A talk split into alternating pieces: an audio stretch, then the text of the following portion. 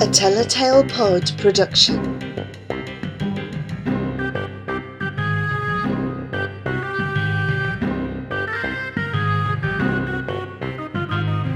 The Great Rocket Robbery by Frank Cottrell Boyce. Illustrated by Steven Lenton.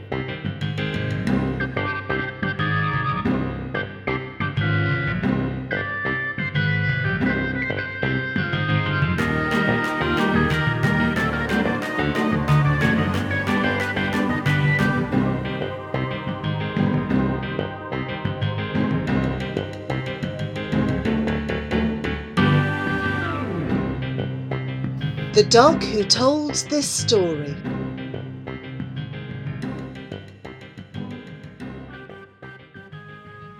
The history book, Dog Heroes of Space, says that humans use dogs to test their rockets.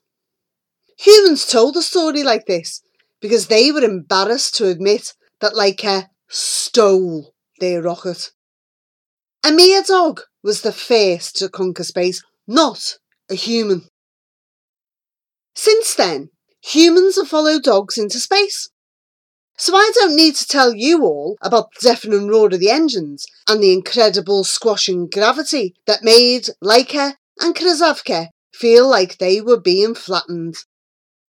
All the gorgeous moments when the gravity changed and they felt themselves begin to drift weightlessly through the air like a pair of helium balloons. Krasavka whooped. I told you it would be floaty. I wonder if it is because we haven't had any breakfast.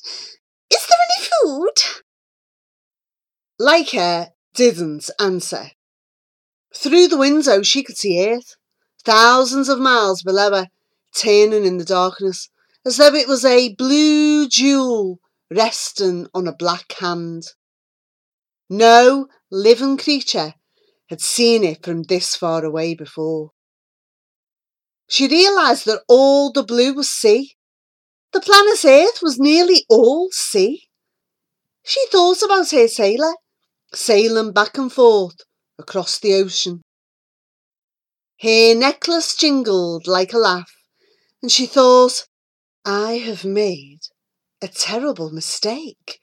Of course, the sailor is on the sea, not in space, and now I'm in space and he's on the sea and I'll never see him again. Just then, there was a knock at the rocket door. Impossible, you say. You should know by now that impossible things are always happening.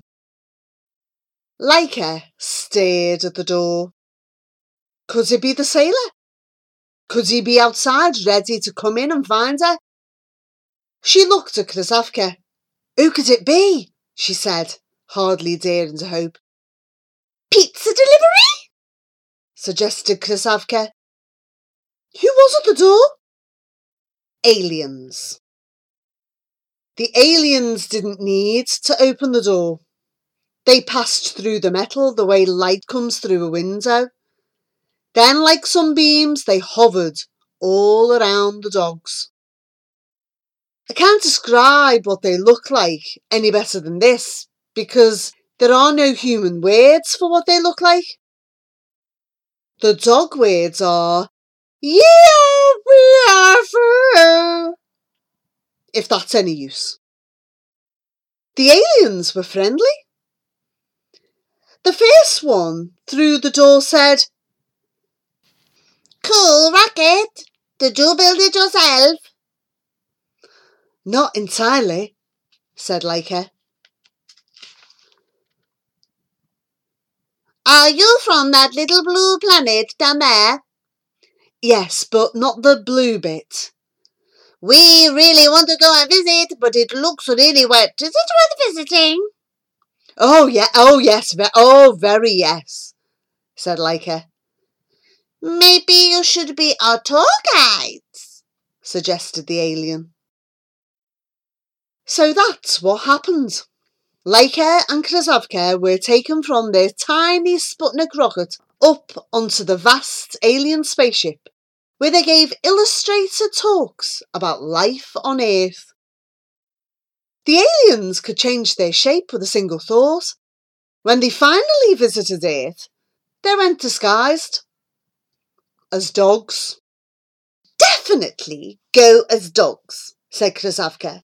Dogs are the best. I like the look of a human shape, said the alien.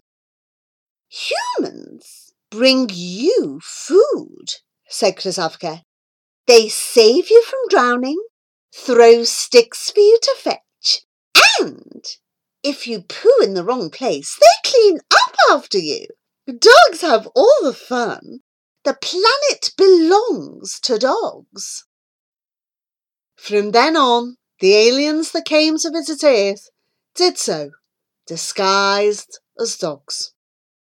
So when you come across a dog who can recognise a thousand words of human, or brings a baby home from a supermarket, or saves people from drowning, it's probably not a dog.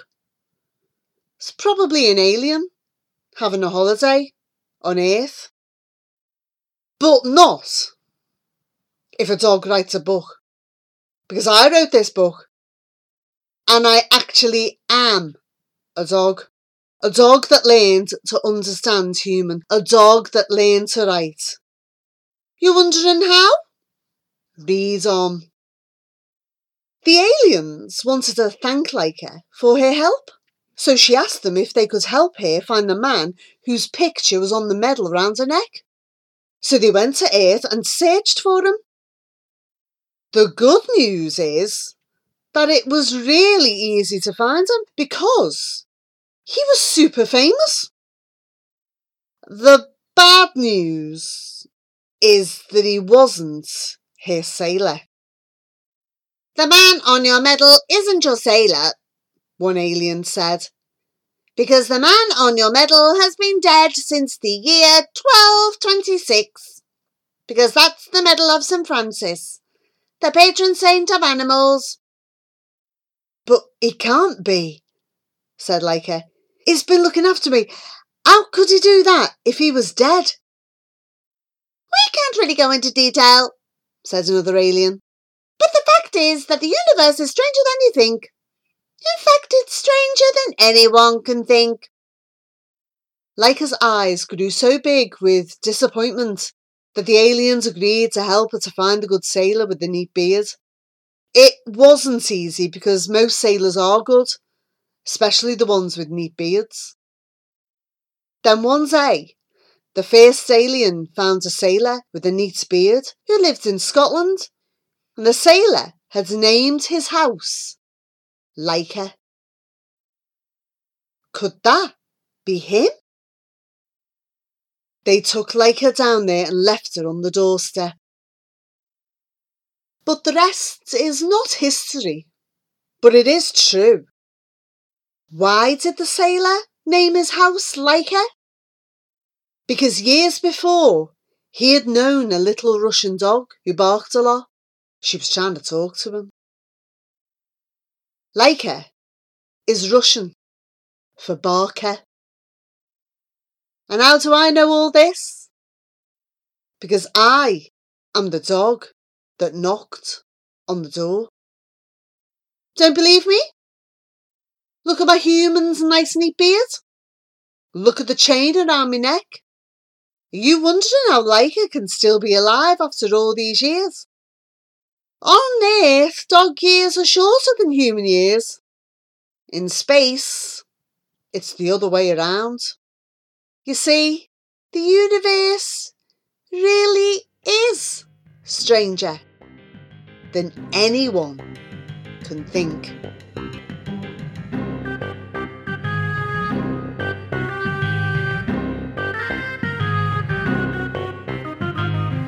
The Great Rocket Robbery by Frank Cottrell Boyce.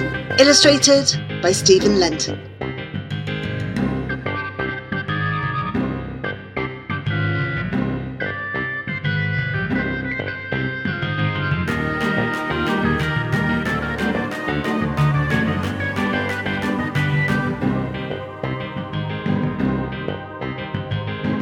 a Telltale Pod production.